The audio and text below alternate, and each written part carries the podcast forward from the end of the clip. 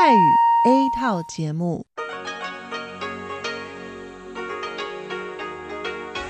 ที่นี่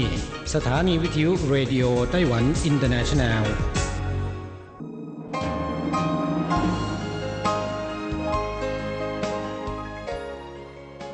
กลับมาฟังขณะนี้ท่านกำลังอยู่กับรายการภาคภาษาไทยเรดิโอไต้หวันอินเตอร์เนชันแนลหรือ RTI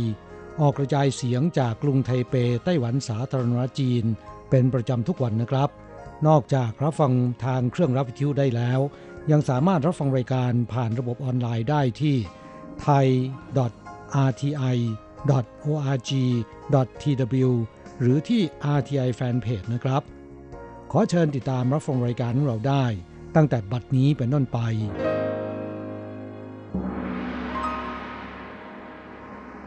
สวัสดีครับผู้ฟังที่รักและคิดถึงทุกท่าน กระผมอโศกศรีจันทร์พร้อมกับคุณอัญชันกลับมาพบกับผู้ฟังอีกเช่นเคยนะครับ ในช่วงของสโมสรผู้ฟัง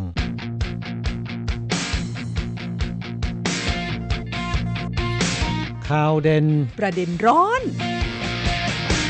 ครับเดือนตุลาคมเป็นเดือนที่มีวันสำคัญหลายวันนะ ค่ะ โดยเฉพาะในสัปดาห์นี้นะคะ ตั้งแต่ต้นสัปดาห์นั้นก็เป็นวันผู้สูงอายุหรือชงหยางเจนะคะครับวันผู้สูงอายุเนี่ยยึดตามปฏิทินจีนนะครับ วันที่ 9 เดือน 9 นะฮะ ในภาษาจีนเรียกว่าเจียวเจียวคำว่าเจียวหมายถึงเลข 9 ขณะเดียวกันก็มีความหมายแปลว่า เนิ่นนานยืนยาวนะครับ ซึ่งก็ถือเอาวันนี้เป็นวันผู้สูงอายุค่ะ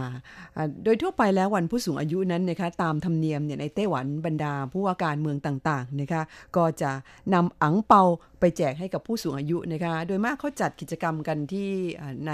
ศูนย์กิจกรรมของเมืองนั้นๆ แต่ว่าก็จะมีพิเศษโดยเฉพาะผู้ที่อายุมากกว่า 100 ปีขึ้นไป ภาษาจีนเรียกว่าเหรินรุ่ยนะครับ ถ้าแปลตรงๆเนี่ยหมายถึงสุดยอดของคนแล้วนะค่ะ แต่ว่าในภาษาไทยนั้น ผู้ที่มีอายุมากกว่า 100 ปีเขาก็มีศัพท์พิเศษให้เหมือนกันนะคะเรียกกันว่า สัตวสิกชนอ่าซึ่ง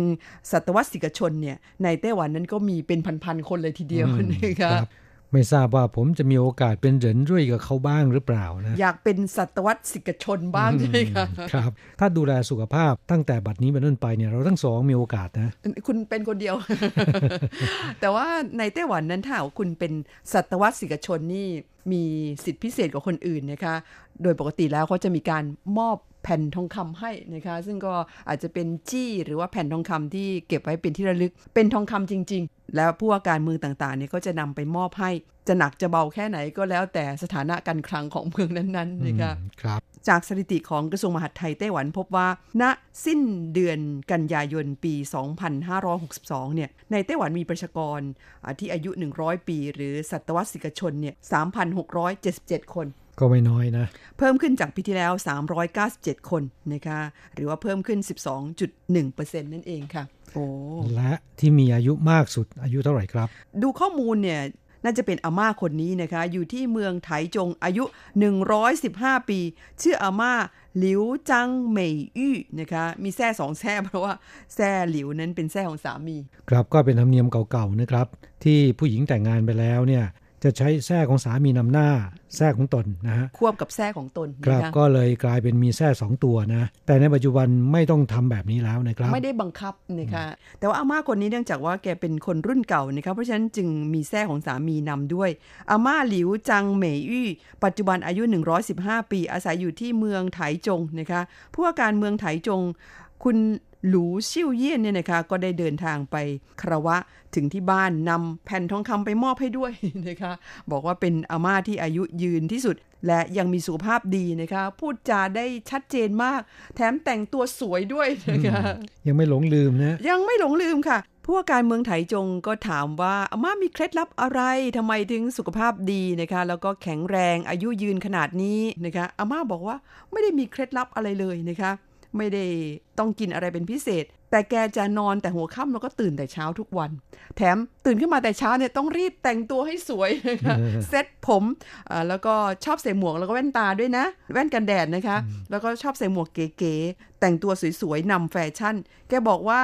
ด้วยสปิริตที่อยากจะสวยแบบนี้แหละ จึงทำให้แกอายุยืนยาว แถมไม่หลงไม่ลืมนะคะอืม ครับมีเป้าหมายในชีวิตว่างั้นเถอะนะฮะดิฉันว่าดิฉันคงจะทำได้นะ คุณก็ชอบสวยใช่ไหมค่ะอีกอย่างหนึ่งผมคิดว่าอาม่าที่มีอายุยืนยาวถึงขนาดนี้และยังมีสุขภาพแข็งแรงเนี่ยน่าจะมาจากมีกิจวัตรประจำวันที่เป็นเวลานะครับ นอนกินเป็นเวลานะฮะค่ะ และแกน่าจะทำเป็นประจำนะคะ คือมีวินัยในการใช้ชีวิตนั่นเอง อาม่าถึงได้อายุยืนยาว อีกอย่างหนึงดิฉันว่าแกน่าจะเป็นคนที่มองโลกในแง่ดีนะคะ ดูสิคะอายุตั้งเป็นร้อยปีแล้วก็ยังอ่าเซ็ตผมแต่งตัวใส่หมวกใส่แว่นกันแดดนะคะแหมนี่โดนใจดิฉันมากเลยไอดอลเลยนะคะเนี่ยครับคำว่าเซ็ตผมเนี่ยนะครับ คนไต้หวันออกเสียงตามภาษาญี่ปุ่นเรียกว่าเซตโตะแหมสอนภาษาจีนอีกคำหนึ่งใช่ไหมคะ ก็นำเอาเคล็ดลับการมีอายุยืน แล้วก็ยังอ่าสุขภาพแข็งแรงของอาม่าวัย 115 ปีมาเล่าให้ฟัง เผื่อเพื่อนผู้ฟังจะนำไปเป็นต้นแบบนะคะครับนั่นเป็นเรื่องราวของคนสูงอายุนะครับ อาม่า 115 ปี ผมคิดว่าน่าจะ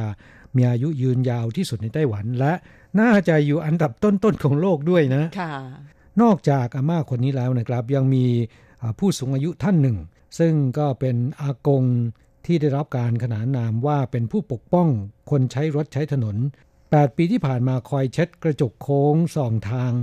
1.5 แสนบานเลยทีเดียวนะครับ ตามทางโค้งบนถนนรอบนอกในนครยูไทเป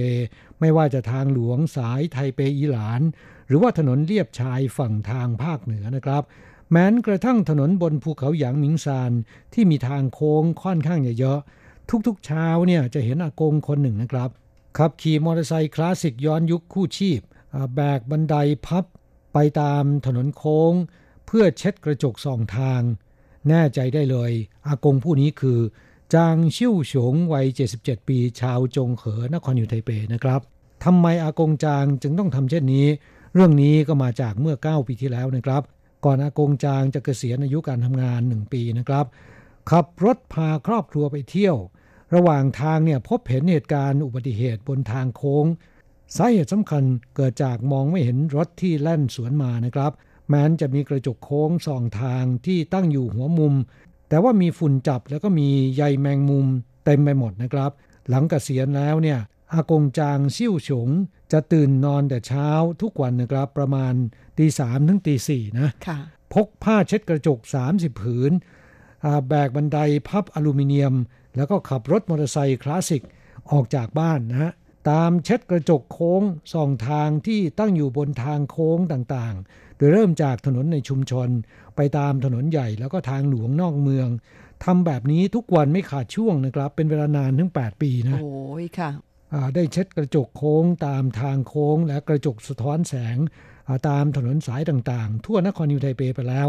กว่า 1 5 0 0 0 0 บานด้วยกัน โอ้ยน่านับถือจริง ๆ เลยนะคะ ครับการเช็ดกระจกโค้งและกระจกสะท้อนแสงตามถนนนุนทางของอากงจางชิ่วฉงเนี่ยนะครับ ก็ช่วยลดอุบัติเหตุลงไปได้มากเลยทีเดียว ดังนั้นกระทรวงคมนาคมไต้หวัน จึงได้มอบโล่ประกาศเกียรติคุณ ให้กับอากงจางชิ่วฉงนะครับ โล่นี้ในภาษาจีนอ่าเรียกว่าจินลู่เจียงนะฮะค่ะอ่าถ้าแปลตรงๆเนี่ยก็แปลว่าเป็นโล่ทางหลวงทอง ไม่รู้ว่าฉาบด้วยทองหรือเปล่านะครับ ค่ะแหมน่านับถืออากงคนนี้จริง ๆ แต่คุณทราบไหมคะว่าในไต้หวันจริง ๆ แล้วมีคนที่ปิดทองหลังพระแบบนี้นั้นค่อนข้างเยอะเลยทีเดียวนะคะเพียงแต่ว่าสื่อเนี่ยไม่ได้ไปทำข่าวหรือไม่ได้มีคนอ่านำเอาเรื่องราวของเขามาตีแผ่เท่านั้นเอง อย่างอากงคนนี้คุณคิดดูสิตระเวนเช็ดกระจกโค้งตามมุมตามถนนต่างๆ มาเป็นแสนแสนๆบานนะคะแล้วก็ทำมาตั้งหลายปี แต่ว่าเพิ่งจะมีสื่อนำเอาเรื่องราวของแกมาตีแผ่ให้ผู้คนทั่วไปได้ทราบก็ในปีนี้นี่เองนะคะ ครับและที่เราราทราบเรื่องนี้เนี่ยก็เพราะว่าเป็นข่าวเมื่อวันที่ 7 ตุลาคมที่ผ่านมานี้ เนื่องจากว่าผู้อำนวยการกองคมนาคมของนครนิวไทเปนะครับ ได้ไปเยี่ยมและแจกอังเปาให้แก่อากงจาง เพื่อขอบคุณอากงที่บำเพ็ญสาธารณประโยชน์ เนื่องในโอกาสวันผู้สูงอายุ เพราะว่าอากงจางเนี่ยก็ 77 ปีแล้วนะครับ ค่ะ คือในไต้หวันนั้นผู้สูงอายุหมายถึงคนที่เกษียณงานนะคะก็ตั้งแต่ 65 ปีขึ้นไป ซึ่งก็มีสวัสดิการต่างๆ มากมาย อย่างที่มีกันทั่วไปก็คือขึ้นรถเมล์ฟรีนะคะครับนอกจากนั้นก็ยังตัดแว่นใส่ฟันปลอมฟรีได้ด้วยนะฮะค่ะก็มีสวัสดิการหลายอย่างนะคะครับที่นครนิวไทเปเนี่ยผมจำได้ว่ายังมี ไม้เท้าสำหรับผู้สูงวัยฟรีด้วยนะฮะค่ะเอ่อซึ่งไม้เท้าพวกนี้เนี่ยเอ่อคนที่สูงอายุเวลาเขาเดินเนี่ยใช้ประโยชน์ได้ดีนะคะต่อไปเราก็คงจะได้ใช้กันเหมือนกันอืมครับ แต่ว่าอากงจางผู้เนี้ยบอกด้วยความถ่อมตัวว่า ภูมิใจที่แม้นจะสูงอายุนะครับ แต่ยังพอทำงานให้กับสังคมได้ และจะยังคงยืนหยัดทำในเรื่องที่ถูกที่ควรต่อไปแหมนะฮะน่าปรบมือให้จริง ๆ นะคะ ครับ เพราะว่ามีคนดีๆ ที่คอยบำเพ็ญประโยชน์สาธารณะอย่างอากงจางซิ่วฉงนะครับ ก็ทำให้สังคมผาสุกปลอดภัยและน่าอยู่ขึ้นเยอะเลยทีเดียวนะ ดิฉันว่าสำหรับ ตัวอากงเองแล้วก็น่าจะดีด้วยนะคะเพราะว่าได้ออกไปทำนู่นทำนี่เนี่ยร่างกายยิ่งแข็งแรงนะคะสุขภาพจิตก็ดี ดีกว่าเกษียณงานแล้วจับเจ้าอยู่ที่บ้านนะคะวันๆก็กินกินนอนนอนดิฉันว่าจะอ้วนง่าย แถมสุขภาพจิตจะไม่ดีด้วยนะคะต้องออกไปทำกิจกรรมไม่ว่าจะเป็นกิจกรรมเพื่อสาธารณประโยชน์ หรือว่าไป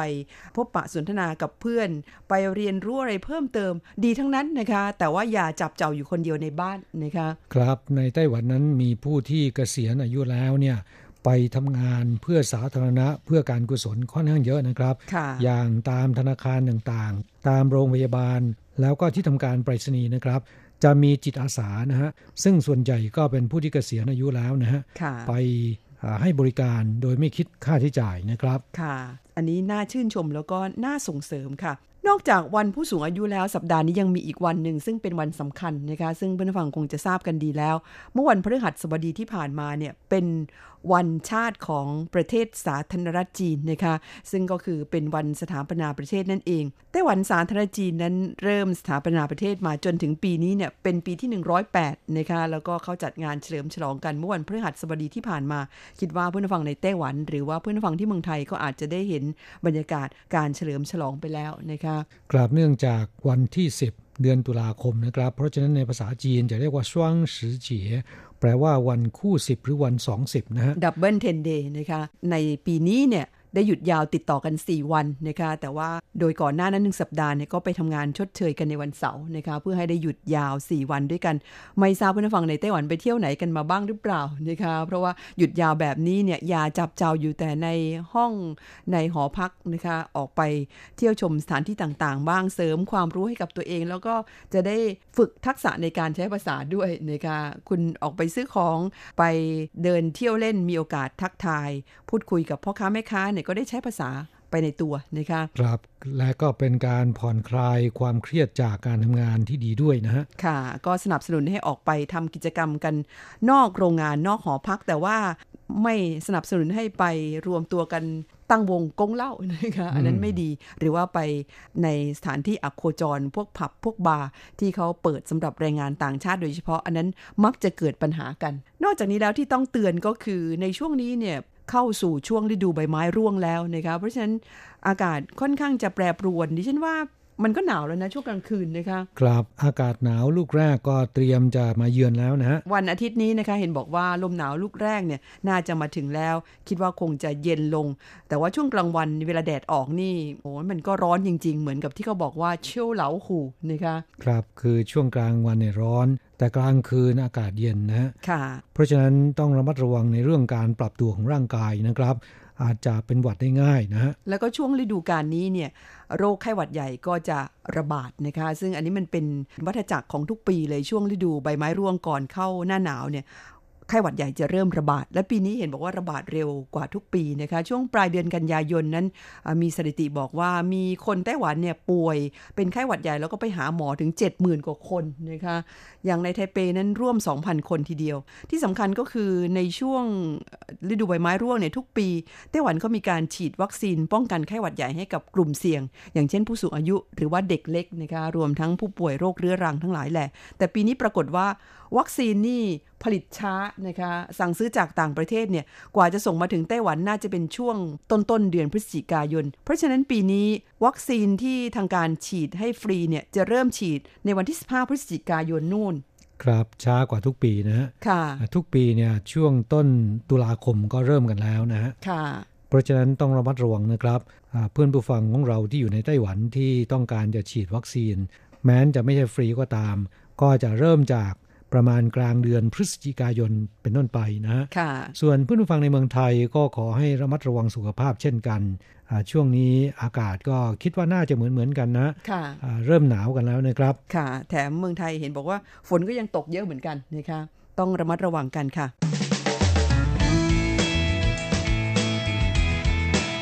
คลายความทุกข์ปันความสุข ครับช่วงนี้มาตอบจดหมายของเพื่อนผู้ฟังนะครับลำดับแรกนั้นเป็นจดหมายจากผู้ฟังที่เมืองไทยก่อน คุณครูโกเมน พัทรสิทธิกุลชัยจากอำเภอภูเพียงจังหวัดน่านนะครับ เขียนมาเมื่อวันที่ 6 ตุลาคมที่ผ่านมานี้ คุณครูโกเมน เริ่มต้นจดหมายนะครับ ได้เล่าสภาพอากาศที่จังหวัดน่านให้ฟังบอกว่า สภาพอากาศช่วงนี้ฝนเริ่มมาลาจากกันช่วงปลายฝนต้นหนาวแล้วนะครับ ผมคิดว่าหมดอาทิตย์นี้ไป ฝนก็คงจะหมด และอุณหภูมิก็คงจะลดลง ที่จริงแล้วเนี่ยอากาศเย็นๆ ยามเช้าก็ทำให้เราสดชื่นดีนะครับ คุณครูโกเมนบอกว่า แต่ที่ผมไม่ค่อยชอบก็ตรงที่ค่าฝุ่นก็จะเพิ่มสูงขึ้นเช่นเดียวกัน เนื่องด้วยนิสัยคนไทยที่ชอบเผา เห็นเศษวัชพืชเป็นไม่ได้ เผากันทุกวัน ดังนั้นในช่วงนี้ก็จะเริ่มได้กลิ่นควันไฟในตอนเย็นๆหรือว่าช่วงเช้าๆทุกวัน บางวันก็มีกลิ่นเผาพลาสติกเพิ่มผสมโรงมาด้วย ผมว่าปัญหานี้แก้ไขไม่ได้สักทีครับ ที่กรุงเทพมหานครก็เริ่มได้รับผลกระทบบ้างแล้ว ทางกรุงเทพและเขตปริมณฑลเป็นปัญหาจากควันรถ ทางเหนือเป็นปัญหาจากการเผาป่า ต้องรอจนถึงฤดูฝนปีหน้านู่น ถึงจะได้หายใจเอาอากาศบริสุทธิ์เข้าไปอีกครั้งหนึ่งช่างเป็นเวรเป็นกรรมอะไรก็ไม่รู้ ที่ต้องมาหายใจเอาควันพิษที่คนอื่นทำ ผมว่าปัญหานี้เกิดขึ้นทั่วโลกเช่นเดียวกันนะครับ ที่ไต้หวันก็คงหนีไม่พ้นเช่นเดียวกัน ค่ะ ค่ะปัญหาหมอกควันซึ่งปัจจุบันนี้หลายประเทศกำลังเผชิญอยู่นะคะ อย่างช่วงเดือนที่แล้วเนี่ยที่รุนแรงที่สุดเห็นจะได้แก่มาเลเซีย อินโดนีเซียนะคะแล้วก็สิงคโปร์ปรากฏว่าทั้ง 3 ประเทศนี้ทะเลาะกันใหญ่เลยนะคะครับสืบเนื่องมาจากเผาป่าที่อินโดนีเซียนะครับ รุนแรงมากเลยนะฮะ ทางภาคใต้ของประเทศไทยก็รู้สึกว่าได้รับผลกระทบไปด้วยนะค่ะส่วนภาคเหนือของประเทศไทยก็อย่างที่คุณครูโกเมนเล่าให้ฟังนะครับ ผมจำได้ว่าเมื่อ 20-30 ปีที่แล้ว ตอนอยู่ในเมืองไทยเนี่ย ตอนนั้นก็เริ่มมีปัญหาแล้วนะครับ ไม่นึกเลยว่า เวลาผ่านไป 20-30 ปี ปัญหานี้ก็ยังอยู่นะค่ะ เรื่องการเผาป่านั้นดิฉันว่าคงต้องร่วมด้วยช่วยกันนะคะเพราะว่าทางการดิฉันว่าคงทำอะไรได้ไม่มากนักนะคะคือจะเอาคนไปเฝ้าป่าตลอด 24 ชั่วโมง ตลอดปีนี่มันก็คงเป็นไปไม่ได้นะคะกราบเรื่องของจิตสำนึกเนี่ยก็คงจะต้องมีการปลูกฝังตั้งแต่อายุยังน้อยนะค่ะอย่างไรก็ตามนะครับ แม้ว่าภายในประเทศไทยจะลดน้อยลง แต่ประเทศเพื่อนบ้าน ยังไม่ได้ลดลง มันก็จะส่งผลกระทบเช่นเดียวกันนะนี่ก็เป็นอีกปัญหาหนึ่งของอประเทศที่มีพรมแดนติดกันหลาย ๆ ประเทศนะคะก็คงต้องพยายามหาทางป้องกัน ตอนนี้ยังแก้ปัญหาที่ต้นเหตุไม่ได้ก็คงแก้กันที่ปลายเหตุนะคะคุณครูโกเมนแล้วก็เพื่อนฟังหลาย ๆ ท่านที่ตอนนี้เผชิญกับปัญหาหมอกควันเนี่ยหน้ากากอนามัยนี่เป็นสิ่งสำคัญ ถ้าหากว่าต้องออกจากบ้านไปทำกิจกรรมเนี่ยอย่าลืมสวมหน้ากากอนามัยนะคะครับสำหรับในไต้หวันปัญหานี้ก็รุนแรงเหมือนกัน แต่ว่าในไต้หวันเป็นเกาะนะครับ หากว่าไม่มีแหล่งที่มาจากที่อื่นเนี่ยภายในประเทศก็สามารถที่จะหาแหล่งกำเนิด หรือหมอกมลพิษเหล่านี้ได้ค่อนข้างง่ายนะครับ อย่างเช่นว่าทางไต้หวันเนี่ยเขาพยายามที่จะส่งเสริม ให้ใช้รถมอเตอร์ไซค์หรือรถไฟฟ้า หรือรถยนต์ที่ขับเคลื่อนด้วยไฟฟ้านะฮะซึ่งตอนนี้ก็เริ่มได้รับความนิยมมากขึ้นเรื่อยๆคิดว่าอีกไม่นานเนี่ยปัญหานี้จะลดน้อยลงนะครับ จดหมายของคุณครูโกเมนฉบับนี้ยังมีอีกข่าวหนึ่งที่บอกว่าอยากจะนำมาเล่าให้ฟังกัน เพื่อแลกเปลี่ยนความรู้กับทุกท่านนะครับสำหรับพี่น้องแรงงานไทยที่ทำงานอยู่ต่างแดน ยังไงแล้วเราก็ต้องดูแลลูกหลานของตัวเองให้ดีด้วยนะครับ บอกว่าเดี๋ยวนี้ยาเสพติดที่บ้านเรากระจายไปทั่วทุกแห่ง แล้วก็เด็กๆก็ง่ายที่จะพบเจอผมอยากจะยกมาหนึ่งกรณีที่เกิดขึ้นกับเด็กในโรงเรียน คือเด็กประถมเดี๋ยวนี้ก็เริ่มใช้โลกโซเชียลไปในทางที่ผิดผิดแล้ว โดยมีผู้ปกครองเป็นผู้บงการ ซึ่งเด็กนักเรียนคนนี้พักอาศัยอยู่ในเขตสุ่มเสี่ยง ไม่ได้อาศัยกับพ่อแม่ เนื่องด้วยต้องไปทำงานที่อื่น เด็กก็ได้ทำการโพสต์ขายยาเสพติดกันทางโลกออนไลน์ เพื่อชักชวนให้เพื่อนของตนได้ซื้อไปลองกัน โดยมีผู้ปกครองหรือผู้ใหญ่เป็นผู้จัดให้โชคดีที่ทางเพื่อนๆที่ได้เห็น ก็รีบแจ้งคณะครูให้ได้รับทราบ นี่แค่เด็กชั้นประถมนะครับ สังเกตได้ว่ายาเสพติดมันอยู่ใกล้ตัวลูกหลานเรามากเหลือเกิน สมัยก่อนอาจจะเป็นผู้ใหญ่เป็นผู้เสพ เดี๋ยวนี้ลงมาสู่เด็กประถมกันแล้วนะครับ มันเป็นภัยใกล้ตัวคนในครอบครัวของเรามากขึ้น จากที่เคยสอบประวัติเด็กๆ ส่วนใหญ่แล้วเนี่ยร้อยเปอร์เซ็นมาจากที่เด็กไม่ได้อยู่กับพ่อแม่ อยู่กับญาติ อยู่กับคนแก่ในบ้านทั้งนั้น เด็กก็จะถูกชักชวนโดยเพื่อนไปในลู่ทางที่ผิด คุณครูโกเมนบอกว่าผมจึงอยากจะให้เพื่อนผู้ฟังทุกท่าน ต้องดูแลบุตรหลานของตนเองให้ดีนะครับ เพราะว่าเด็กแต่ละคนภูมิคุ้มกันทางด้านความคิดไม่เท่ากัน อาจจะเดินหลงทางผิดได้ง่าย ๆ ไม่ว่าจะเป็นด้านยาเสพติดหรือเรื่องชู้สาว ท้องก่อนวัยอันควรนะครับ กับปัญหายาเสพติดที่ระบาดในหมู่วัยรุ่นนะคะ ซึ่งก็มีทั้งเสพมีทั้งขายนี่โอ้ฟังดูน่ากลัวนะคะ แล้วก็ข่าวพวกนี้ดิฉันก็ว่าเห็นบ่อยๆเหมือนกัน ครับตะลึงนะฮะที่บอกว่าวัยรุ่นนั้นอายุ 16-17 ปี อันนั้นมีข่าวบ่อยๆนะครับ แต่ตอนนี้เด็กชั้นประถมอายุ 8-9 ปีไม่ใช่เสพนะครับ ขายแล้วนะ ค่ะ อายุลดน้อยลงไปเรื่อยๆนะคะ ฟังดูน่ากลัวทีเดียวนอกจากระบบกฎหมายแล้ว ในสังคมหรือสถาบันครอบครัวก็มีส่วนสำคัญนะครับ ที่จะช่วยลดปัญหาเหล่านี้ได้นะฮะ โดยพ่อแม่จะต้องให้ความห่วงใยลูกหลานอายุตลอดเวลานะครับ สังเกตเห็นได้ว่าเด็กๆที่อยู่กับพ่อแม่ตลอด แล้วก็มีความอบอุ่นในครอบครัวเนี่ย มักจะไม่ค่อยมีปัญหาเท่าไหร่นะ การที่จะปกป้องเด็กๆ หรือว่าลูกหลานของเราให้ห่างไกลยาเสพติดนั้นเรื่องของ จิตสำนึกนะคะหรือว่าการอบรมหรือการดูแลภายในครอบครัวนี้เป็นสิ่งสำคัญนะคะเหมือนกับเป็นการฉีดวัคซีนให้เด็กซะก่อน เพราะว่าเราไม่มีเวลาไปดูเขาตลอด 24 ชั่วโมงนะคะให้ความคิดที่ถูกต้องให้แนวทางที่ถูกต้องของเขาเขาจะป้องกันตนเองได้นะคะครับสำหรับเพื่อนแรงงานไทยที่เดินทางมาทำงานอยู่ในต่างแดนนะครับ อย่างในไต้หวันเนี่ยหลายคนเล่าประสบการณ์ให้ฟังว่าเลี้ยงลูกด้วยโทรศัพท์นะฮะพูดคุยกับลูกเป็นประจำทุกวัน ซึ่งก็ปรากฏว่าได้ผลดีนะครับอขอแสดงความชื่นชมกับเพื่อนๆแรงงานไทยหลายคนที่เก็บเงินเก็บทองส่งเสียลูกเรียนจนจบมหาวิทยาลัยนะครับ แล้วก็มีการมีงานทำกันนะก็น่าชื่นชมนะคะน่านับถือทีเดียวค่ะ ในจดหมายฉบับนี้คุณครูโกเมนยังบอกว่าพูดเรื่องหนักๆมาเยอะแล้ว ผมก็ขอเปลี่ยนมาพูดเรื่องเด่นในวันนี้ก็แล้วกันนะครับ ที่ดัง ๆ อาทิตย์ที่ผ่านมานี้ ก็คงจะเป็นข่าวสะพานที่เมืองอีหลานถล่มลงมา ที่ประเทศไทยก็มีแต่คนเอาคลิปมาให้ผมดู ผมก็คอยอธิบายไปว่าเกิดที่เขตไหนๆดูดูแล้วเนี่ยรัฐบาลต้องชดใช้เงินเยอะแยะเลยนะครับ มันเป็นเรื่องที่ไม่น่าจะเกิดขึ้นได้ในไต้หวันเลย ตอนนี้ก็คงจะสอบสวนไปถึงสาเหตุเรื่องนี้กันอีกที ไม่ทราบว่าทีมผู้ออกแบบจะออกมาอธิบายอย่างไรนะครับ เพราะว่าสะพานที่พวกเขาออกแบบทำให้คนตายด้วย ถ้าได้ข้อสรุปเช่นไรแล้วเนี่ยก็ขอความกรุณาในรายการเรา นำเรื่องนี้มาเล่าเป็นข่าวสารข้อเท็จจริงต่อไปนะฮะครับสำหรับเรื่องสะพานหนานฟังอ้าวนะครับ ซึ่งเป็นสะพานข้ามท่าเรือที่ตำบลสุอ้าว เขตพื้นที่เมืองอี๋หลาน ถล่มลงมาเมื่อวันที่ 1 ตุลาคมที่ผ่านมานี้นะครับ ซึ่งก็เป็นเหตุให้แรงงานต่างชาติ โดยเป็นฟิลิปปินส์3คน อินโดนีเซีย 3 คน ที่เป็นลูกเรือประมงกำลังนอนพักผ่อนอยู่ในเรือประมง ซึ่งหลบ พายุไต้ฝุ่นอยู่ใต้สะพาน ถูกทับจมทะเลแล้วก็เสียชีวิตไปจำนวน 6 คนด้วยกันนะครับ ก็เป็นเรื่องที่น่าเสียใจจริงอยู่นะครับการออกแบบเนี่ยออกแบบโดยชาวสเปนนะฮะแต่เรื่องการบำรุงรักษาก็เป็นเรื่องที่มีความสำคัญ ในไต้หวันอดีตนั้น ไม่มีหน่วยงานที่ดูแลรับผิดชอบสะพานโดยตรงนะครับ อย่างสะพานที่ถล่มนี้ ก็อยู่ภายใต้การดูแลของบริษัทการท่าเรือ ซึ่งมีหน้าที่ดูแลท่าเรือโดยตรงนะครับ ไม่ใช่ดูแล เรื่องสะพานนะฮะ เพราะฉะนั้นจึงมีการเสนอกันว่า น่าจะจัดตั้งสำนักงงานบริหารสะพานขึ้นมาดีไหมนะคิดว่าคงจะมีการจัดตั้งในไม่นานนี้นะครับ ค่ะ ก็เป็นประเภทวัวหายล้อมคอกนะคะ แต่ก็ยังดีกว่าไม่ทำอะไรเลยนะคะครับเนื่องจากไต้หวันเป็นเกาะ แล้วก็มีสะพานค่อนข้างเยอะนะฮะไม่น่าเชื่อว่าไม่มีหน่วยงานที่ดูแลเรื่องสะพานนะคะมีสะพานตั้งสามหมื่นกว่าสะพาน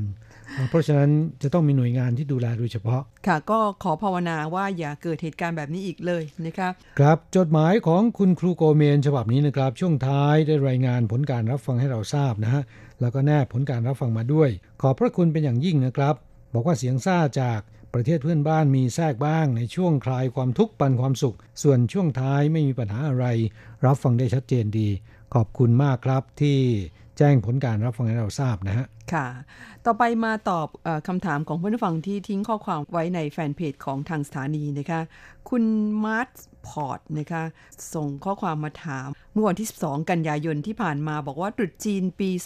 2020 ไต้หวันยังคงฟรีวีซ่าให้คนไทยอยู่ไหมครับ หรือต้องไปขอวีซ่าครับ คือมีแผนจะพาครอบครัวไปเที่ยวช่วงตรุษจีนอยากทราบข้อมูล จะได้ไปจองตั๋วล่วงหน้านะคะครับจนถึงเอ่อเดือนกรกฎาคมปีหน้า ฟรีวีซ่า 14 วันนะฮะค่ะ แล้วก็เข้ามาได้คนละ 6 ครั้งต่อปีครับ ค่ะ เพราะฉะนั้น ถ้าคุณรับฟังรายการอยู่เนี่ยก็ไปเตรียมจองตั๋วไว้ได้แล้วนะคะต้องจองแต่เนิ่นๆ ราคาถึงจะถูกนะ และเนื่องจากว่าเป็นช่วงตรุษจีนนี่ก็จะมีคนใช้บริการกันเยอะนะคะคนเที่ยวกันเยอะ ทั้งคนไต้หวันไปเที่ยวเมืองไทยแล้วก็คนไทยมาเที่ยวไต้หวัน เพราะฉะนั้นก็คงต้องจองแต่เนิ่นๆ พูดถึงเรื่องการท่องเที่ยวในไต้หวันนะคะการเปิดฟรีวีซ่าให้กับนักท่องเที่ยวไทยเนี่ยไต้หวันเขาก็เปิดมาเป็นปีที่ 3 แล้วนะคะและคาดว่าในอนาคตเนี่ยจะยังคงเปิดฟรีวีซ่าต่อไป เนื่องจากว่าได้ผลดีในเรื่องของการกระตุ้นนักท่องเที่ยวไทย ที่เดินทางมาท่องเที่ยวไต้หวันเนี่ยยอดเพิ่มขึ้นทุกปีนะคะกราบแม้นจะมีผู้อาศัยฟรีวีซ่ามาประกอบอาชีพที่ไม่ได้รับอนุญาตหรือผิดกฎหมายนะครับ มีอยู่บ้าง แต่ถ้าเทียบสัดส่วนแล้วเนี่ยถือว่าน้อยนิดนะครับ ค่ะ เพราะฉะนั้นสำหรับคนที่ต้องการจะมาเที่ยวจริงๆเนี่ยก็สบายใจได้นะคะแล้วก็ในไต้หวันนั้นพูดถึงเรื่องการมาท่องเที่ยวเนี่ยก็มีหลายจุดที่น่าสนใจ เดี๋ยวนี้ที่ฉันเห็นที่เมืองไทยเนี่ยมีการรีวิวสถานที่ท่องเที่ยวในไต้หวันกันเยอะแล้วก็ละเอียดมากเลยนะคะบางที่เรายังไม่รู้เลยซ้ำไป ครับผู้นฟังที่จะมาท่องเที่ยวที่ไต้หวัน ผมแนะนำว่าควรจะมา3ครั้งนะฮะอ่าค่ะภาคเหนือภาคกลางภาคใต้ แต่ละพื้นที่ควรจะมาหนึ่งครั้ง ถึงจะเที่ยวในเชิงลึก ได้นะฮะค่ะ ถ้ามาแบบตระเวนทั่วเกาะครั้งเดียว 5-6 วันนี้แบบนั้นเหนื่อยเหมือนกันนะคะเพราะว่าไต้หวันที่บอกว่าเล็กกว่าเมืองไทยนั้น ก็ไม่ได้เล็กมากนะคะอืมถ้าหากว่าครับคุณเอ่อมาแบบรีบร้อนแล้วก็เที่ยวหลายจุด แล้วก็แต่ละจุดนั้นห่างกันเหลือเกิน อันนั้นจะเหนื่อยเกินไปแล้วก็ไม่ค่อยได้ดูอะไรเท่าไหร่นักนะคะอีกท่านหนึ่งคุณรัฐศาสตร์เปลี่ยนวงค่ะอ่าถามเข้ามาว่าสวัสดีครับ ผมกำลังหาหนังสือประวัติศาสตร์ประเทศไต้หวันที่ไทยหายากมากเลยครับ รบกวนมีหนังสือที่แนะนำไหม ครับทางกระทรวงการต่างประเทศของไต้หวันสาธารณรัฐจีน มีหนังสือแนะนำไต้หวันนะบอกว่าไต้หวันหนึ่งเป็นหนังสือไต้หวันในหนึ่งนาที มีทั้งฉบับภาษาอังกฤษภาษาไทยนะครับ คิดว่าน่าจะช่วยเหลือคุณได้นะครับทำให้คุณเข้าใจไต้หวันได้มากขึ้นนะฮะค่ะอาจจะไม่ลงลึกในเรื่องของประวัติศาสตร์มากนักนะคะแต่ว่าข้อมูลโดยทั่วๆไปเนี่ยอ่านเล่มนี้แล้วก็พอที่จะเข้าใจนะคะครับหากว่าคุณต้องการเราจะจัดส่งไปให้นะครับ แต่ค่ะปัญหาว่าคุณ ไม่ได้บอกที่อยู่มานะ ค่ะเอ่อยังไงถ้าวันนี้รับฟังรายการอยู่ก็ช่วยแจ้งเข้ามาด้วยนะคะ หรือว่าเราติดต่อกลับไปอีกทีนะคะคุณผู้ฟังครับเวลาในรายการของเราวันนี้หมดลงซะแล้วค่ะ เราทั้งสองต้องกล่าวคำอำลากับผู้ฟังไปชั่วคราวนะครับ จะกลับมาพบกันใหม่ที่เก่าเวลาเดิมในสัปดาห์หน้าสำหรับวันนี้ สวัสดีครับ สวัสดีค่ะ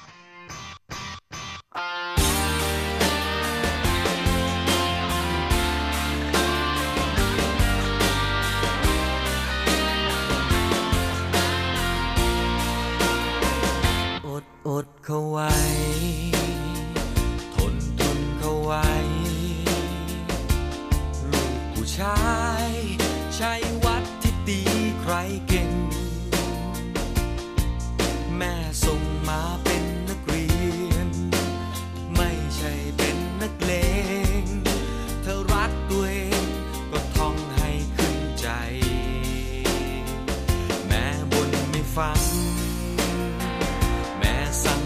ง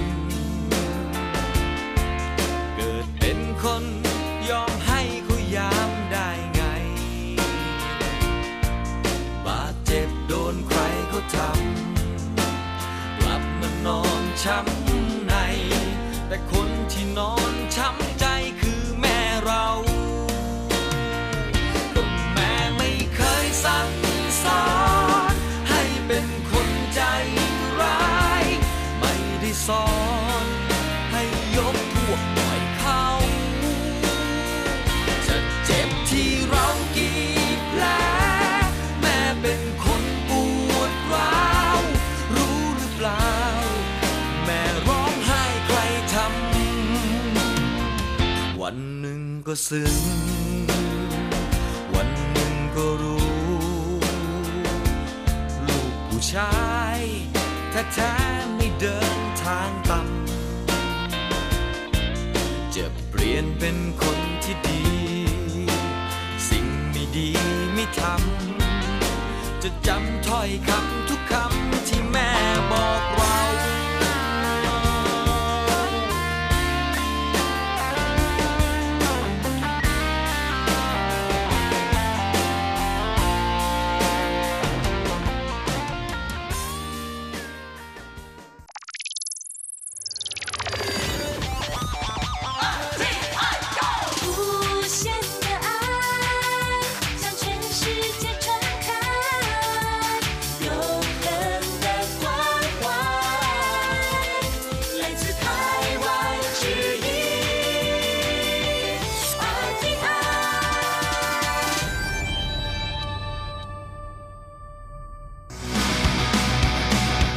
อย่างนี้เป็นยังไงนะ อ๋อ อย่างนี้เหรอ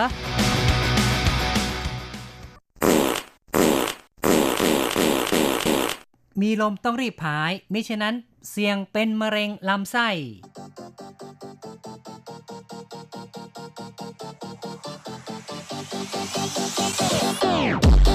อย่างนี้คุณจะว่ายังไง คุณผู้ฟังที่รักครับ พบกันอีกแล้วในอย่างนี้คุณจะว่ายังไงนะครับแหมวันนี้เรามาพร้อมเสียงทั้ง ทั้งเสียงทั้งเสียงแต่ไม่มีกลิ่น เพราะว่าเราส่งกลิ่นให้ไม่ได้ เราส่งนะครับเสียงไปก็พอนะคะ ไม่งั้นจะส่ง ถ้าเกิดว่ามีเทคนิคนะครับ จะส่งกลิ่นไปด้วย แต่ว่ายังไม่มีอะ ก็ฟังเสียงกันไปก่อนนะ อื้อหือ แหมสงสัยวันนี้คุณสังชัยกินถั่วมาเยอะนะคะ คุณรจรัสท้องเสียนะเนี่ยนะครับ ก็เป็น sound effect เท่านั้นไม่ต้องตกใจนะครับ ไม่มีใครตดแบบนี้ได้หรอกนะครับ แต่ถ้าความจริงถ้ากินถั่วเยอะๆก็เป็นไปได้นะ เป็นไปได้อาจจะตดนะครับ แต่ว่าคงไม่รัวเหมือนกับปืนกล อย่างที่เราเปิดให้ฟังอย่างนี้หรอกนะครับ คุณผู้ฟังครับในครั้งนี้เราจะพูดถึงเรื่องของการผายลมนะครับ ซึ่งจริง ๆ ก็เป็นเรื่องปกติทั่วไปที่คนทุกคนนั้นก็ต้องผายลม แต่ว่าบางครั้งสิ่งนี้ ถ้าไม่ระวังก็อาจจะทำให้เรามีอาการต้องขายหน้า หรือคนอยู่รอบข้างก็ผะอืดผะอมนะครับ สลิมกินยังได้กับบ่แสบดอ กกับบ่มักนี่ล่ะเออคันผู้มักนี่ก็คือสิแสบอยู่ คืนนั้นเธอตด ย้อนลมที่หน้าต่างตัวฉันนอนข้างๆโคตรเหม็นแหละก็เคยเตือนเธอแล้ว เลิกกินสมังเหอะถั่วกับส้มตำ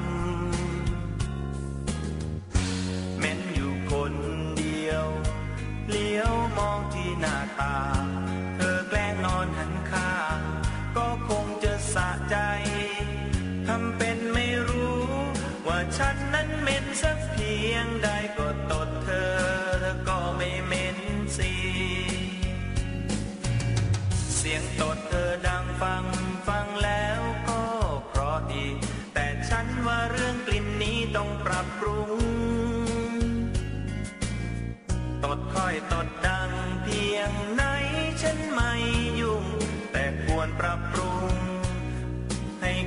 ะสม หวังว่าตัวเธอ คงยังไม่ใส่เน่า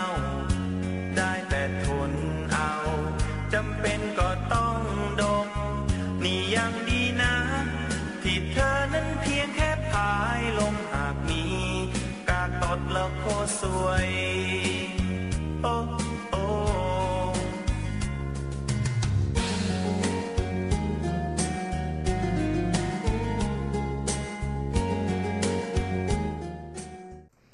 เป็นยังไงครับ เพลงนี้ตดที่หน้าต่างเลยนะ ค่ะ อยู่เหนือลมซะด้วยค่ะ บรรยากาศจะเป็นอย่างไรเอ่ยอย่าได้ไปแกล้งใครแบบนี้เลยนะครับ ก็อย่างว่านะครับ สิ่งนี้นี่ถ้าหากว่าเราจะมองเป็นเรื่องธรรมดาก็ธรรมดาจริง ๆ แต่ว่า มารยาทสังคมนั้นก็เป็นสิ่งที่สำคัญอยู่เหมือนกันนะครับ ที่เราจะต้องระมัดระวังกันด้วย แต่ว่าคนไต้หวันนะคะ ไม่ค่อยแคร์ในเรื่องนี้นะคะ โดยเฉพาะอย่างยิ่งในเรื่องของการผายลมไม่ว่าจากข้างบน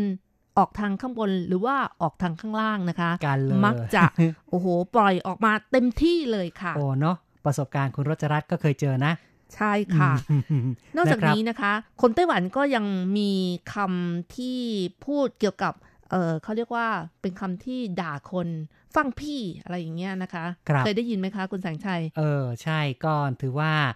เป็นคำพูดที่เรารู้สึกว่าฝ่ายตรงข้ามนั้นพูดสิ่งที่ไร้สาระหรือว่าพูดไม่ได้เรื่องนะครับ ก็จะบอกว่าฟังพี่ หมายถึงคำพูดของคุณเนี่ย เป็นคำพูดที่ เลวไหลเป็นคำพูดที่เหม็นทำนองเหมือนนี้กับตดอะไรอย่างนี้นะคะ ก็คือปล่อยออกมาเป็นลมไม่มีสาระนั่นเองค่ะ อืมครับ และบางทีนะคะก็เออบางคนเนี่ยอยากจะพูดอะไรแต่ก็พูดไม่ออกอะไรเงี้ยเขาก็จะพูดเหน็บแนมว่าโยพี่กันควายฟัง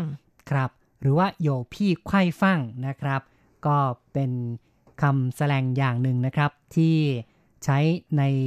โอกาสที่ว่า ฝ่ายตรงข้ามอ้ำอ้ำอึ้งอึ้งตะกุกตะกักนะครับ พูดไม่ค่อยจะรู้เรื่องอะไรเงี้ยอีกฝ่ายหนึ่งก็จะเร่งร้าวบอกว่าโยพี่ไขว้ฟั่งมีตดก็รีบปล่อยนะครับ ก็คือมีเรื่องในใจอะไรก็บอกมา ไม่รีใช่บๆบอกว่าอ้ำอ้ำอึ้งอึ้งอยู่แบบนี้นะ ใช่นะครับ ก็ถือเป็นคำที่เกี่ยวกับตดเหมือนกันนะครับ ที่เราก็นำมาพูดคุยกันนะครับ ครับต่อไปเราก็มาฟังข่าวสังคมกันเลยนะครับ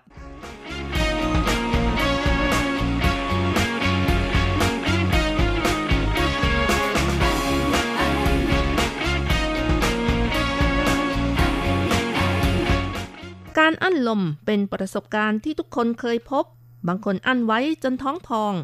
พระอืดพระอม แต่ก็ต้องทน เพราะเป็นมารยาทสังคม ที่จริงการผายลมเป็นดัชนีวัดสุขภาพร่างกาย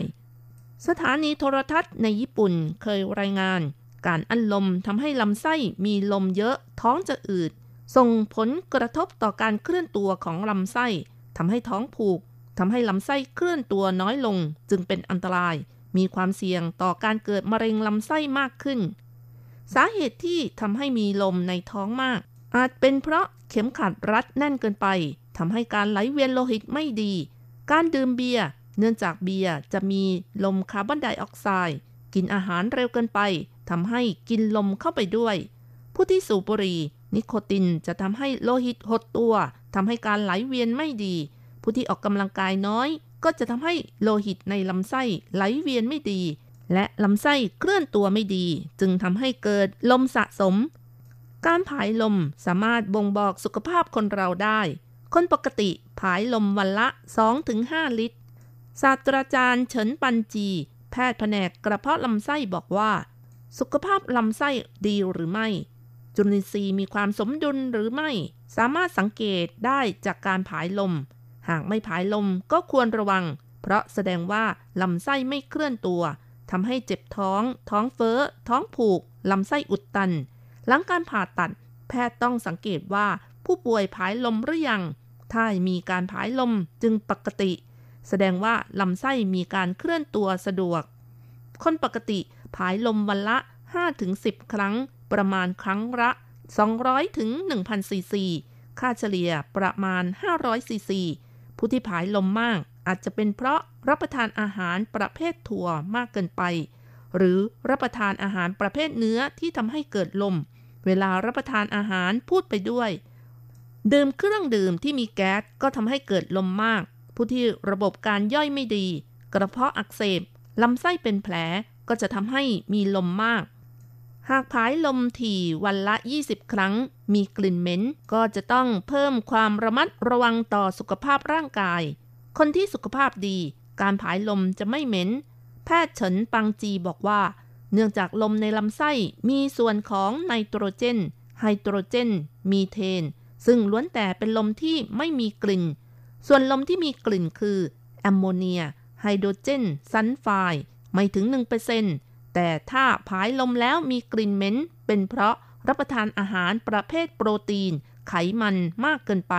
ทำให้เกิดการบูดเน่าในลำไส้ หากมีลมก็ควรปล่อยออกมา ควรปล่อยแบบผ่อนคลาย แม้จะมีกลิ่น แต่ก็ไม่ถึงกับต้องปล่อยแบบเสียงดัง หากอั้นลมไว้ ไม่ปล่อยจะทำให้คุณปล่อยออกมาด้วยเสียงดัง นอกจากนี้หากกลั้นลมไว้นานๆ โดยไม่ปล่อย อาจจะทำให้ลมสะสมไว้ในกระเพาะอาหารทำให้ไม่สบายท้อง เพราะฉะนั้นมีลมก็รีบผายเป็นเหตุผลที่ถูกต้อง และเพื่อสุขภาพที่ดี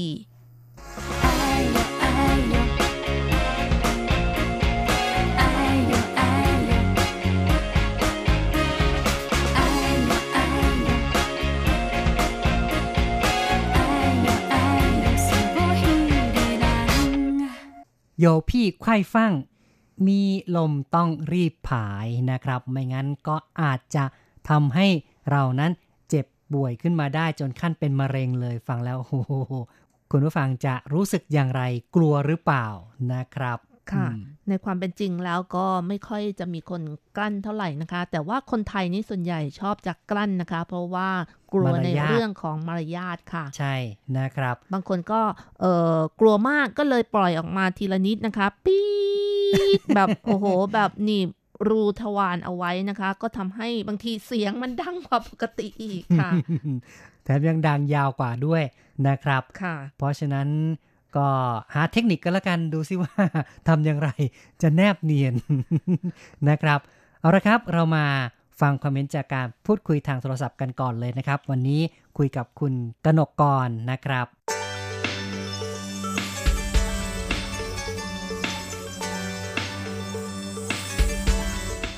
อุ้ย ฉันว่าคนไต้หวันน่ะนะเขาซดเขาไปยืดตูดฉันน่ะ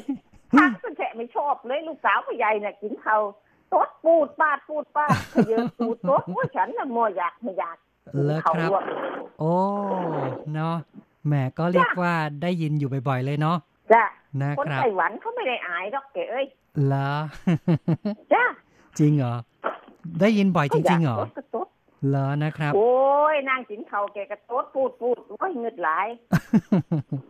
แล้วผู้ครัใหบญ่ฉันก็เวลาเดินแกก็ซดปูดปูดเห็นเห็นอายคนไต้หวันเดินก็ซดอืมเดินผ่านกระต๊ดใส่กับนี่แกเอ้ยครับ แล้วคุณกนกกรที่ทำไงเอ่ยเจอแบบนี้ก็อดทนเหรอหรือว่าบอกเขาบ้างไหมครับ ไม่บอกหรอกค่ะ เรื่องของเขาความสุขของเขาอ๋อเขานั่นไม่น่ะสุสิดเขาก็ว่าเขาก็ว่าไม่เขาก็ว่าจุกเหม็นเขาเขาว่าอย่างนี้หรอกอืตมดแบบนี้เขามีเหล้ามีแรงเขาเขาว่าของเขาอย่างนั้นนั่นน่ะนะอย่างว่าเนาะเรา เราพูดไปนี่บางทีเดี๋ยวเขาก็โมโหเอามั้งเนาะใช่ไหมเอ่ยจ้าจ้าไม่พูดนะครับหรอกความสุขของเขาจะไปพูดทำไรหรอกอ๋อปล่อยเขาแล้วเลก็ยฟังเฉยๆปล่อยแล้วอ๋อชินหรือยังเอ่ยชินชินช้าแล้วชินชาแล้วโอ้จ้ะไปข้างนอกนี่เจอบ้างไหมครับ ตามถนนไปข้างนอกก็เจอบางครั้งเดินผ่านคนคนไต้หวันก็โต๊ดปูดโต๊ดใส่ฉันทำปากมันก็เฉยแล้วแล้วคุเราณแสงชัยเคยเจอไหมล่ะงั้นน่ะถามกับฉันก็จริง ๆ ก็มีเหมือนกันเนาะก็ก็ยอมรับอะว่าบางทีก็เจอเขาก็ไม่อายอะนะนะครับจ้ะเขาไม่อายหรอกครับแต่เรานั่นเด็อายนั่นน่ะเราอายเขานะนั่นนะครับ แล้วคุณกนกกรนี่ถ้าเกิดมีอาการแล้วเราทำไงครับ ปกติเนี่ยโอ้ยก็ไม่ให้โต๊ดได้เนาะจะกินข้าวกินน้ำเก็อายุป่านนี้ครึ่งคนแล้วไม่เคยโต๊ดใส่พระเขาแต่ทีละว่า ก็ต้องหาที่แบบที่ลับๆหน่อยเนาะจ้ามันก็เดินไม่เวลากินข้าวมันก็เองไม่เคยมันก็ไม่โต๊ดแล้วค่ะ คุณแสงชัยอืมเรียกว่าสุขภาพดีเหมือนกันนะนะครับ จ้า อืม ฉันสุขภาพดีอยู่ถ่ายปกติอย่างน้อยวันละสองครั้งสามครั้งโอ้แต่โหก็ว่าฉันสุขภาพดีอยู่เหรอ เอ๊ะทำไมถึงจ้ะมีเทคนิคอะไรหรือเปล่าทำไมถึงได้ขับถ่ายแบบนี้ได้ครับ รับประทานอะไรแล้วแต่ละวันเนี่ย ฉันก็กินพักผลไม้นี่แหล้วอ๋อผักผลไม้นี่ดีเลยนะครับ อืม ฉันยังถามว่าถามพ่อใหญ่ว่าพ่อใหญ่วันหนึงฉันถ่ายสองทีสามทีเป็นไรไหมพ่อใหญ่ก็ว่ามึงกินเยอะมึงก็ขี้เยอะดิพ่อใหญ่ว่าขอโทษเด้อคุณแสงชัยดีพูดภาษาแบบ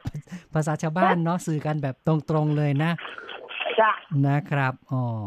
ก็เรียกว่าเราก็พยายามรับประทานสิ่งที่มีกากเยอะหน่อยนะนะครับจ้ะจะได้ช่วยการขับกินถ่าย อาหารรักฉันทุกวันกินตั้งไหนมันเผ็ดอ๋อก็จิ้มน้ำพริกหรือว่าจิ้มอะไรครับเนี่ย กินแบบไหแบนบครัก็บลวกแล้วก็เดี๋ยวก็เทียมใส่ใส่เกี๊ยก็กินแต่ข้าวแบบนั้นเลอ๋อยไม่ต้องมีน้ำจิ้มแบบไทยๆนะจ้าลวกกระเทียมบางครั้งเกลือบางครั้งอยากน้ำพริกกันนี่เองก็เอายอดมันมาลวกกินพริกก็โรยหวานก็เป็นอ๋อยอดประเทศน่ะ ดีเนาะนะครับจ้ะอืม แบบนี้สุขภาพร่างกายดีแน่ ๆ เลยนะ ใครจ้ะอยากสุขภาพดีก็ต้องทำแบบคุณกนกกรนี่แหละรับรองว่าจ้ะกินผักยอดกินสุผดลยอดไม้เยอะๆกินแอปเปิ้ลกินแก้วมังกรมะละกอจ้ะอืมนะครับ กลับมาพูดถึงเรื่องของการผายลมนี่ คุณกนกกรเคยมีอาการกับตนเองแบบทนไม่ได้จริง ๆ แล้ว ต้องต้องปล่อยออกมาบ้างไหม่เอ่ยในในหมู่ฝูงชนอย่างเงี้ไม่ยไม่เคยค่ะ ไม่เคยค่ะ ไม่เคยเลยเหรอจ้ะไม่โอ้เคยโหค่ะแหมสุดยอดเลยพยายามอั้นไว้หรือเปล่าฮะไม่ไม่เคยค่ะ ไม่เคยอั้นค่ะ ไม่เกิดอาการด้วย ไม่ค่ะโอ้เหรอแหมอืมแหมดีจริง ๆ เลยนะนะครับ อืม แล้วเจอคนไต้หวันแบบที่บางทีเขามีกลิ่นด้วยไม่ใช่มีเสียงอย่างเดียวมีกลิ่นด้วยนี่ทำไงครับ เออทำไงก็ต้องขึ้นบางข้างขึ้นรถมันก็มีมั่งอะแหละคุณแสงชัยเราก็ไม่ปากเราก็เฉยเลยเนาะก็ทนเอาจ้าอ๋อนะครับแหมเป็นคนที่เรียกว่าเข้าใจคนรอบข้างดี แล้วก็ไม่จ้ะทำให้เขาเข้าใจขายเนอะหน้า แล้วก็ปล่อยให้เขาเข้าใจแล้วปล่อยให้เขามีความสุขของเขาด้วยจ้านะครับ ครับแหมดีจริงแต่ยิ่งแกว่าน้องไม่ตดแกก็ว่า แกก็ว่าจุกเงินว่าเราตดแล้วอืมแกก็ว่ายิ่งแกแบบนี้ก็จะสบายว่อะไรแกๆแกก็สบายใจ อืมนะครับ ครับนั่นแหละก็ขอบคุณเนาะที่พูดคุยกับเรานะครับจ้าครับจ้าครับโอกาสหน้าจ้คุยกันใหม่ครับสวัสดีครับ จ้าสวัสดีจ้า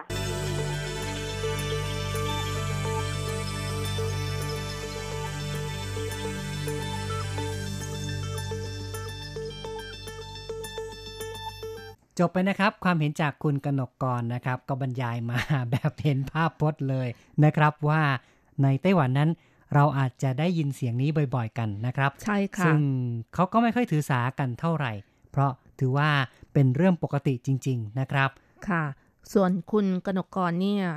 ไม่ค่อยผายลมกันนะ อาจจะเป็นเพราะว่ารับประทานผักที่ลวกแล้วก็ได้นะ ถ้าเป็นผักสดหรือว่าพวกบักคุงอะไรอย่างนี้นะคะ โดยเฉพาะอย่างยิ่งบักคุงแล้วก็ใส่ถั่วเข้าไปด้วย รับรองว่าหนีไม่พ้นแน่เลยค่ะ ก็มีโอกาสนะครับ คือก็เป็นไปได้นะครับ ของที่ดิบๆนั้นอาจจะทำให้เกิดแก๊สมากขึ้น มีลมมากขึ้น ก็จะทำให้มีการผายลมตามมานั่นเองนะครับ เอาละครับเรามาฟังความเห็นจากคุณผู้ฟังทั้งทางอีเมล แล้วก็ทาง Facebook นะครับ ค่ะ เริ่มกันที่ Facebook กันนะคะ เรามีคำถามไปบอกว่า มีลมต้องรีบผาย วันนี้คุณผายลมหรือยังเรื่องธรรมดา แต่ทำให้คนต้องขายหน้า ครับ ก็คุณผู้ฟังตอบมายังไงครับ ค่ะ คุณอูลี่อิงนะคะ บอกว่าจริงค่ะ อยากผายก็ผาย อั้นไว้มันไม่ดี แต่จะบังคับยังไงให้ดังไม่ดัง นั่นน่ะสิ เทคนิคทำยังไงนะครับ บางคนนี่แกล้งทำเป็นเสียงดังด้วยนะคะ บางคนผายแล้วก็อื้อหือแบบเอาให้มันสุดๆ มันก็จะเสียงออกมาดังมาก ครับ ก็ตามเนื้อหาข่าวเขาก็บอกว่าถ้าเราปล่อยแบบธรรมชาตินะครับค่อยๆ ผ่อนออกไปเนี่ย โดยปกติแล้ว ก็มักจะไม่มีเสียงนะครับ แต่ว่าไอ้กลิ่นนี่สินะครับ ถ้ามันถ้ามันมาจริง ๆ นี่ก็ช่วยไม่ได้จริง ๆนะครับ โดยเฉพาะอย่างยิ่งเวลาขึ้นลิฟต์นะคะ อยู่ในลิฟต์นะคะ มีคนแบบปล่อยกลิ่นเหม็นนี่อื้อหือบางคนนี่เขาทนไม่ได้เขารีบปิดจมูกเลยค่ะกั้นหายใจนะคะนะครับ บางทีก็เป็นการป้องกันตัวเหมือนกันนะคือถ้าเกิดว่า เออเรารีบปิดจมูกไว้นี่ แล้วก็อาจจะอยู่ในข่ายที่คนเขาไม่สงสัยเรา แต่บางทีคนตดเนี่ยคนปล่อยเองเนี่ย ก็ปิดจมูกเองซะก่อนด้วยแหมทำทำแบบเนียนสงสัยเคยทำแน่ๆนะครับ เรื่องนี้เป็นเรื่องที่ก็คงต้องหาทางตัวรอดเพราะนะว่าครับเพราะว่าคนที่แบบแบบเออ แบบแบบเอาปิดจมูกแล้วก็ทำเนียนๆมองหน้าคนอื่นเนี่ยเหมือนกับว่าสงสัยคนอื่น แต่แท้ที่จริงแล้วเป็นตัวเอง ก็มีแหก็มีเหมือนกัน เอาตัวนะครับรอดแบบนี้มันไม่ค่อยจะดีนะ คุณครับสินชัยนะคะ เขียนมาบอกว่า ผมใส่เลยปูดปูดปาดปาดสบายก็เป็นการเอ่อปล่อยมาใน Facebook อืมแต่ก็ไม่เป็นไรเนาะปล่อยด้วยตัวหนังสืออย่างนี้ คนก็ไม่รู้สึกอย่างไรนะครับ คุณต้นนะคะเขียนมาบอกว่าช่วงนี้ส้มโอราคาถูกกินเยอะตดเหม็นขึ้นมาก ๆ เลย ก็มีส่วนนะครับ คือจริงหรือเปล่าส้มโอก็จะมีทำให้มีกลิ่นอีกแบบหนึ่งนะครับ ก็จะเป็นกลิ่นที่เคล้ากลิ่นส้มโอออกมานะครับเหรอกลิ่นเปรี้ยวๆจริงหรือเปล่าก็เป็นไปได้นะครับ อาจจะเป็นเพราะว่าช่วงเทศกาลไหว้พระจันทร์เนี่ย กินส้มโอ แล้วก็กินบาร์บีคิวด้วยบาร์บีคิวเป็นพวกเนื้อนะคะ มีโปรตีนเวลาย่อยแล้วมันก็จะมีกลิ่นกลิ่นเหม็นนใช่ก็เป็นไปได้ ส่วนส้มโอนั้นมันจะมีแก๊สเยอะนะคะครัถ้าบกินเยอะนะคะครับ คุณเอ่อเสถียรนะคะ เขียนมาบอกว่า ใช่ค่ะ คนไทยขี้อาย คนไต้หวันตดแบบไม่เกรงใจเลยค่ะ อีกท่านหนึ่งเนาะค่ะที่คงจะมีประสบการณ์เหมือนกันนะครับ รับรองได้เลยนะคะว่าคนไต้หวันส่วนใหญ่ไม่ค่อยจะกลั้นเวลาผายลมนะคะ ครับจริง ๆ ก็ไม่ได้หมายถึงขนาดนั้นนะครับ ไม่งั้นเดี๋ยวคุณผู้ฟังจะเข้าใจผิดว่ามาไต้หวันก็ต้องฟังเสียงตดกันหมด ไม่ใช่หรอก จริง ๆ ก็คนที่เขาระมัดระวังก็มีเหมือนกันละเพราะถ้าจะว่าไปแล้ว สิ่งนี้ก็เป็นมารยาทสากลนะครับ ซึ่งก็ต้องระมัดระวังกันและคนไต้หวันก็เชื่อว่าก็มีจิตสำนึกเหมือนกันนะครับ ในการที่จะ ไม่ทำให้คนอื่นรู้สึกลำคาญหรือว่าเกิดความขยะแขยงกับตนเองนะครับ ต่อไปค่ะ เราก็มาฟังความคิดเห็นทาง อีเมลกันบ้างค่ะ เริ่มกันที่คุณเกรียงสิทธิ์นะคะ เขียนมาบอกว่า รีบเข้าห้องน้ำปิดประตู ปล่อยให้เต็มที่เพื่อสุขภาพครับโอ้โหอันนี้คือเป็นมารยาทแบบคนไทยนะ ถ้าเกิดกับตัวเราเองในยามที่เราต้องอั้น อย่าอั้นไว้ ก็ต้องหาที่ลับนะครับสำหรับการปลดปล่อยออกไปนะครับ เออถ้าไม่มีที่ลับนี้ทำยังไงคะ อย่างเช่นอยู่ในลิฟต์เนี่ย หรือว่าอยู่ในห้องที่ไม่สามารถออกไปข้างนอกได้ทันทีอะไรอย่างนี้เออนะคะ ก็กลับมาที่วิธีการเอาตัวรอดเองไง ก็ปล่อยเนียนๆใช่ไหมคะ เนียนๆแล้วก็ค่อยๆปี๊ดแบบแล้วก็ทำเสียงอะไรเอฟเฟกต์อื่นก็เอามากรบก็ได้เนาะเออทำเสียงกึกกึกกักกักกึกกึกกักกักกลบไปนะครับอืมค่ะ อาจารย์เกษมทั้งทองนะคะ เขียนมาบอกว่า เพิ่งรู้นะนี่ว่าการผายลมบอกสุขภาพได้ด้วย ตอนเป็นเด็กเคยแกล้งเพื่อน โดยการกำตดไว้ให้เพื่อนดม แต่ตอนเพื่อนเอาคืน มันไม่ได้มีแค่ตดอย่างเดียวโอ้เนาะนะครับ มันมีเนื้อแถมมาโอ้โหด้วยมีของแถมเลยนะครับแหมมา มาแบบโหดร้าย ครับ โอ้โหอืมอันนี้สงสัยเป็นเด็กไร้เดียงสาแน่เลย ไม่ไร้เดียงสาหรอก คือเด็กที่ มีอะไรวะมีพิษรอบตัวนะครับ สงสัยแค้นก็ด้วย เออเขาเรียกว่า มีแค้นต้องชำระ แค้นต้องชำระด้วยแค้นนะคะ แล้วก็ยังเขียนมาบอกอีกว่า ปกติตดจะต้องมีเสียงและกลิ่น หากมีเสียงไม่มีกลิ่น มีกลิ่นไม่มีเสียง หรือไม่มีเสียงไม่มีกลิ่น ต้องไปหาหมอแล้วล่ะ มันมีปัญหาทั้งนั้นเลยนะครับ ค่ะ แล้วก็ถ้ามีเสียงไม่มีกลิ่นต้องตรวจเรื่องการรับกลิ่นของจมูก ถ้ามีกลิ่นไม่มีเสียง ต้องตรวจเรื่องการได้ยินของหู หากไม่มีเสียงไม่มีกลิ่น ต้องตรวจทั้งหูและจมูก แล้วคุณล่ะตดมีเสียงกลิ่นหรือเปล่า อ๋อ ใช่นะครับ เพราะฉะนั้นก็ต้องดูให้ดีนะ มันมีหลายเคสนะครับ ซึ่งพออาจารย์เกษมพูดถึงตรงนี้ แสงชัยก็นึกถึงเรื่องขำขันเรื่องหนึ่งนะครับค่ะก็คือว่า มีคุณยายคนหนึ่งเนี่ย แกก็ไปหาหมอนะครับ คุณยายก็บอกกับหมอว่า อีฉันไม่รู้เป็นอะไร ตดบ่อยๆ แต่ว่าไม่มีเสียงแล้วก็ไม่มีกลิ่นแหมแกบอกอย่างนี้เนาะคุณหมอเลยบอกว่าอ้าวงั้นก็เอายานี่ไปกินนะ พอผ่านไปสองสามวันเนี่ย คุณยายก็กลับมาใหม่ก็บอกว่า อุ้ยทำไมกินยาของหมอเข้าไปแล้วเนี่ย ตอนนี้ มีตดเสียงดัง แต่ว่าก็ไม่มีกลิ่นนะ คุณหมอก็ฟังแล้วก็ไม่ว่าอะไร เอาถ้างั้นก็เอายานี้ไปกินก็แล้วกัน กลับมาอีกทีกลายเป็นว่า อีฉันคือคุณยายบอกนะครับ อีฉันกินยาเข้าไปแล้วเนี่ย ตอนนี้นี่ เสียงทั้งดังแล้วก็ทั้งเหม็นเหม็นด้วยตะเลงนะครับตะเลงตะเลงนิทานจบแล้ว ครับ ก็คือว่าจริงๆแล้วเนี่ยยายเนี่ยเป็นหูเป็นคนที่หูไม่ดีฟังไม่ค่อยได้ยิน คุณหมอก็รักษาหูก่อนเนาะพอรักษาหูแล้วก็เลยได้ยินเสียงตด ต่อไปนี้ก็เป็นคนที่ระบบการรับกลิ่นจมูกก็ไม่ดี คุณหมอก็ต้องรักษา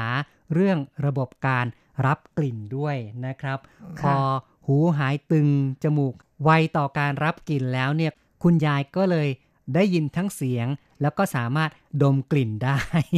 ก็เป็นปกติเนาะนะครับ เพราะฉะนั้นจริง ๆ แล้วเนี่ยเอ่อการผายลมของคนก็ส่วนใหญ่ก็ต้องมีเสียงแหละ แล้วก็มีกลิ่น ถ้าไม่มีกลิ่นไม่มีเสียงนี่เป็นเรื่องผิดปกติใช่ไหมคะก็ไม่แน่นะครับ เพราะว่าจริง ๆ เราก็ต้องมาพูดถึงเรื่องของสุขภาพร่างกายของคนนะครับ ถ้าหากว่าคนที่ผายลมแล้วมีกลิ่นมากแรงๆ จริง ๆ ก็ร่างกายไม่ดีเหมือนกันนะครับ ใช่ค่ะ อาจจะเป็นเพราะว่ารับประทานอาหารที่ผิดปกติเข้าไป หรือว่า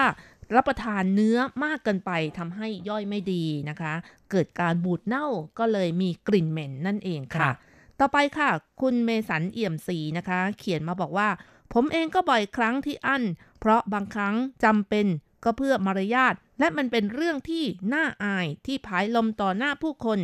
แต่ถ้ารู้สึกว่าผายลมของเราไม่มีเสียงก็แอบปล่อยบ้าง นั่นนะสิครับ ก็จริง ๆ แหละ ทุกคนก็มีบ้างล่ะนะครับ ก็เพื่อบรรเทาความอึดอัด ถ้ากลั้นไว้นานจริง ๆ แล้วไม่ได้คิดว่าการกั้นผายลมนั้นมันจะอันตรายต่อไปต้องระวังครับครับ ก็ควรที่จะผายแหละนะ แต่ก็ต้องรู้จักจังหวะรู้จักโอกาสให้ดีนะครับ คุณชัยนรงค์สุจิรพรนะคะ เขียนมาบอกว่า ไม่เคยรู้มาก่อนว่า คนปกติที่มีสุขภาพดีต้องผายลมทุกวัน และมีปริมาณที่ค่อนข้างมากซะด้วย แต่การมีลมแล้วต้องรีบผายออกก็ควรเป็นเรื่องจริง เช่นกัน ซึ่งโดยตามมารยาทหากเรารู้ตัว ก็ควรทำในทำนองเดียวกับการถ่ายอุจจาระหรือปัสสาวะ คือ ควรจะปลีกตัวไปเข้าห้องน้ำ หรือว่าออกไปจัดการในที่โล่งๆ ห่างไกลผู้คน แต่หากถึงคราวจำเป็นจริงๆ ที่เลี่ยงไม่ได้ คนรอบข้างก็ไม่ควรจะแสดงท่าทีรังเกียจหรือว่าเสียดสี โดยทำเป็นไม่รู้ไม่ชี้ เหมือนไม่มีอะไรเกิดขึ้นแน่วิธีการนี้นี่ก็เหมือนกับคุณกนกกรที่เล่ามานะครับ ก็ในเมื่อคนไต้หวันบางคนอาจจะ ผายลมออกมาโดยไม่ตั้งใจ เพราะฉะนั้นเราก็ควรที่จะให้อภัยเขาเนาะแล้วก็คิดว่าก็เป็นเรื่องปกตินั่นเองครับ ก็ทำไม่รู้ไม่ชี้ใช่ไหมคะครับ เพราะว่าเป็นเรื่องธรรมดาอย่างที่คุณเอ่อชัยนรงค์บอกนะคะ และยังเขียนมาบอกอีกว่า รวมทั้งช่วยกันรักษาหน้าของกันและกันในสังคมนั้นด้วย ครับ สมมุติหากเกิดเฉลี่ยอย่างน้อยคนละ 5 ครั้งต่อวันตามในบทความบอก ซึ่งผมว่ามันเป็นจำนวนที่มากแล้วนะ ถ้าเจออย่างนี้บ่อยๆ และมีกลิ่นแรงจัด คนที่อยู่รอบข้างก็ทำใจยากนะใช่ถ้าอย่างนี้ก็ยาก เพราะฉะนั้นเนี่ยถ้าเกิดกรณีอย่างนี้ คือว่าเรารู้ตัวว่าเราต้องผายบ่อยๆ เนี่ยนะครับ ก็ต้องพยายามรีบๆออกจากกลุ่มสังคมนะครับ ไปอยู่ในที่โล่งๆ หรือว่าไปอยู่ในที่ที่เก็บกลิ่นได้มิดชิดอย่างที่คุณชัยนรงค์ได้บอกมา เป็นค่ะสิ่งที่สมควรจะกระทำล่ะนะคแต่รับว่าจริง ๆ แล้วข้อเท็จจริงจริง ๆ นะคะเขาบอกว่าคนที่ปกติเนี่ยคนเราจะผายลมบ่อยครั้งมากถึง 14 ครั้งต่อวันเลยทีเดียวก็เป็นเรื่องปกตินะ ครับก็เป็นไปได้นะครับค่ะ คุณชนรงค์นะคะ เขียนมาบอกว่าเรื่องแบบนี้เคยมีใครบางคนกล่าวเอาไว้ว่า คนที่เสียงดังมักจะไม่ทำอันตรายใคร แต่เสือเงียบนี่ อาจจะทำเราอ้วกโดยไม่รู้ตัว เออ อย่างนี้แสงชัยก็เคยได้ยินนะครับ เขาบอกว่ามีกลิ่นก็จะไม่มีเสียง ถ้ามีเสียงก็มักจะไม่มีกลิ่น จะจริงหรือเปล่า คุณผู้ฟังท่านอื่นๆ เห็นอย่างไรก็สามารถแชร์ประสบการณ์เข้ามาได้นะครับ อันนี้จริงๆแล้วมันอืมไม่ค่อยตรงทฤษฎีเท่าไหร่นะคะ เพราะว่าบางทีมันขึ้นอยู่กับ อาหารที่เรารับประทานเข้าไปนะคะครับตามหลักวิชาการแพทย์ เขาบอกว่าผายลมแล้วมีกลิ่นเนี่ยเกิดจากแก๊สไฮโดรเจนซัลไฟด์ที่เกิดจากการที่แบคทีเรียไปกินอาหารที่มีซัลเฟอร์สูง อย่างเช่น เนื้อสัตว์ทำให้คนที่กินมังสวิรัตนี่จะผายลมน้อยกว่าคนที่กินเนื้อสัตว์ปกติ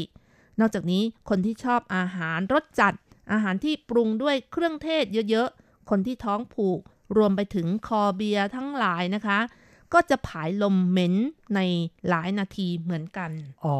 ก็ควรจะระมัดระวังเรื่องอาหารการกินนะครับ จึงจะสามารถลดกลิ่นได้แหละนะครับค่ะนี่ก็เป็นหลักการอย่างหนึ่งนะครับ ที่ควรจะระมัดระวังกัน เอาละครับ ในวันนี้เราก็พูดคุยกันมาพอสมควรนะครับ ในรายการอย่างนี้คุณจะว่ายังไงนะครับ เห็นทีต้องขอยุติลงก่อนนะครับ ผมแสงชัยกิตติภูมิวงศ์ ดิฉันรัชรัตน์ยนต์สุวรรณอำลาไปก่อนนะคะ บ๊ายบายค่ะ บ๊ายบายครับ 每日水茫茫，无魂有体，亲像稻草人。人生可比是海上的